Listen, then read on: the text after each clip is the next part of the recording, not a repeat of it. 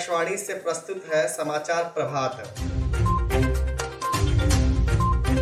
प्रधानमंत्री नरेंद्र मोदी ने home minister Amit Shah के जन्मदिन पर ट्वीट कर उन्हें बधाई दी।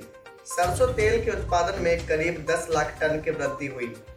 केरल में निरंतर वर्षा की तीव्रता में आई कमी, लेकिन रविवार तक भारी बारिश के आसार। राजस्थान में मार्च 2020 के बाद कल कोविड 19 का एक भी नया मरीज़ सामने नहीं आया। कल करीब 18,000 नमूनों की जाँच की गई थी जिसमें किसी के संक्रमित होने की पुष्टि नहीं की गई। देश ने पूरा किया 100 करोड़ टीकाकरण का लक्ष्य। प्रधानमंत्री नरेंद्र मोदी ने देश को संबोधित कर देशवासियों को बधाई दी और साथ ही देशवासियों से अपील कर कोविड 19 दिशा निर्देशों का पालन सुनिश्चित करने को कहा।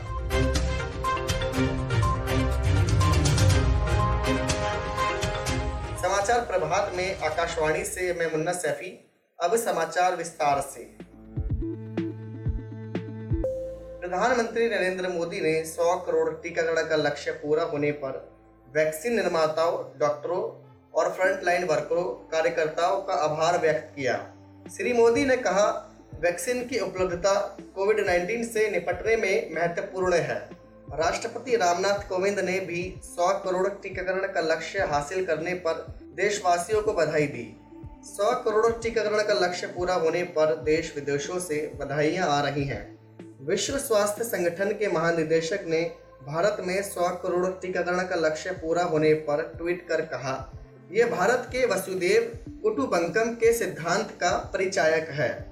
भूटान, श्रीलंका, मालदीव इसराइल और विश्व के अन्य देशों ने भी ट्वीट कर बधाइयाँ दी हैं। ब्रिटेन की विदेश मंत्री एलिजाबेथ ट्रस शुक्रवार से तीन दिन के दौरे पर भारत आएँगी। यात्रा का उद्देश्य दोनों देशों के बीच रणनीतिक संबंधों को और अधिक मज़बूत बनाना है। यात्रा के दौरान वो विदेश मंत्री एस जयशंकर से भी मुलाकात कर रक्षा, व्यापार, स्वास्थ्य के मुद्दों पर भी चर्चा करेंगी। खाद्य और सार्वजनिक वितरण विभाग के सचिव सुधांशु पांडे ने अभी हाल ही में एक स्टेटमेंट जारी किया है, जिसमें सरसों के तेल के उत्पादन में करीब 10 लाख टन की वृद्धि हुई है। उन्होंने कहा कि फरवरी तक सरसों के तेल के दामों में कमी आएगी। श्री पांडे ने मीडिया कर्मियों से बात करते हुए कहा कि इंडोनेशिया और मलेशिया में श्रमिकों की समस्या के कारण कच्चे तेल में अंतर्राष्ट्रीय स्तर पर बढ़ोतरी हुई है। उन्होंने कहा कि पाम ऑयल के दाम अंतर्राष्ट्रीय बाज़ार में बढ़ रहे हैं। गौरतलब है, भारत में कम हो रहे हैं। श्री पांडे ने कहा, प्याज के मूल्यों के दामों में भी कमी आई है और इसके निर्यात पर रोक लगाने की कोई आवश्यकता नहीं है। उन्होंने ये भी कहा, केंद्र सरकार राज्यों को पच्चीस रुपए प्रति किलोग्राम की दर से प्याज उपलब्ध करा रही है। गृह मंत्री अमित शाह ने जम्मू में रैलियों को संबोधित करते हुए कहा कि जम्मू और श्रीनगर को अगले दो सालों में मिल जाएगी मेट्रो ट्रेन की सेवा। और जम्मू कश्मीर के हर ज़िले में हेलीकॉप्टर की भी सेवा शुरू की जाएगी। साथ ही जम्मू एयरपोर्ट का विस्तार 700 करोड़ रुपए की लागत से किया जाएगा। श्री शाह ने विपक्ष का नाम लिया बगैर विपक्ष पार्टियों पर साधा निशाना, कहा, जब हम नई इंडस्ट्रियल पॉलिसी लेकर आए, तब मज़ाक उड़ाती थी। मैं नाम लेना नहीं चाहता। ये तीन परिवार वाले जो शोषण करे है ना, सालों तक आपका, करे या नहीं करे? अरे ज़ोर से बोलो, करे या नहीं करे? ये मज़ाक उड़ाते हिमाचल प्रदेश सरकार ने एक दशक बाद इस मौसम में सर्वाधिक मात्रा में सेबों की खरीद की है।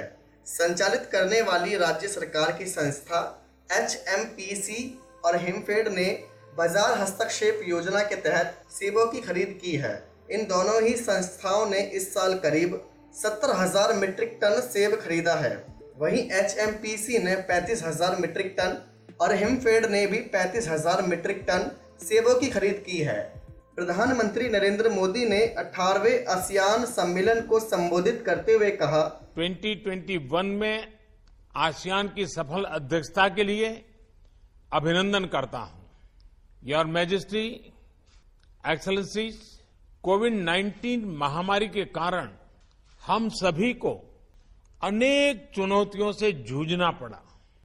लेकिन यह चुनौतीपूर्ण समय भारत आसियान मित्रता की कसौटी भी रहा। महाराष्ट्र में खुलने जा रहे सिनेमा हॉल थिएटर और मनोरंजन पार्क। महाराष्ट्र सरकार ने छूट के अंतर्गत कुछ दिशा निर्देशों को निर्धारित कर सिनेमा हॉल थिएटर, ऑडिटोरियम और मनोरंजन पार्कों को खोलने की अनुमति दे दी है। विशेष संचालन प्रक्रिया के अनुसार ये छूट 50 परसेंट की क्षमता के साथ दी गई है। इन जगहों पर सभी कर्मियों का पूर्ण टीकाकरण अनिवार्य है। लोगों को मास्क पहनना और थर्मल स्क्रीनिंग कराना भी अनिवार्य होगा। खाने पीने की चीज़ों को सिनेमा हॉल थिएटर में ले जाने की अनुमति नहीं होगी। टिकटों की बुकिंग और खाने पीने की वस्तुओं को खरीदने के लिए डिजिटल लेन देन की ही सलाह दी गई है।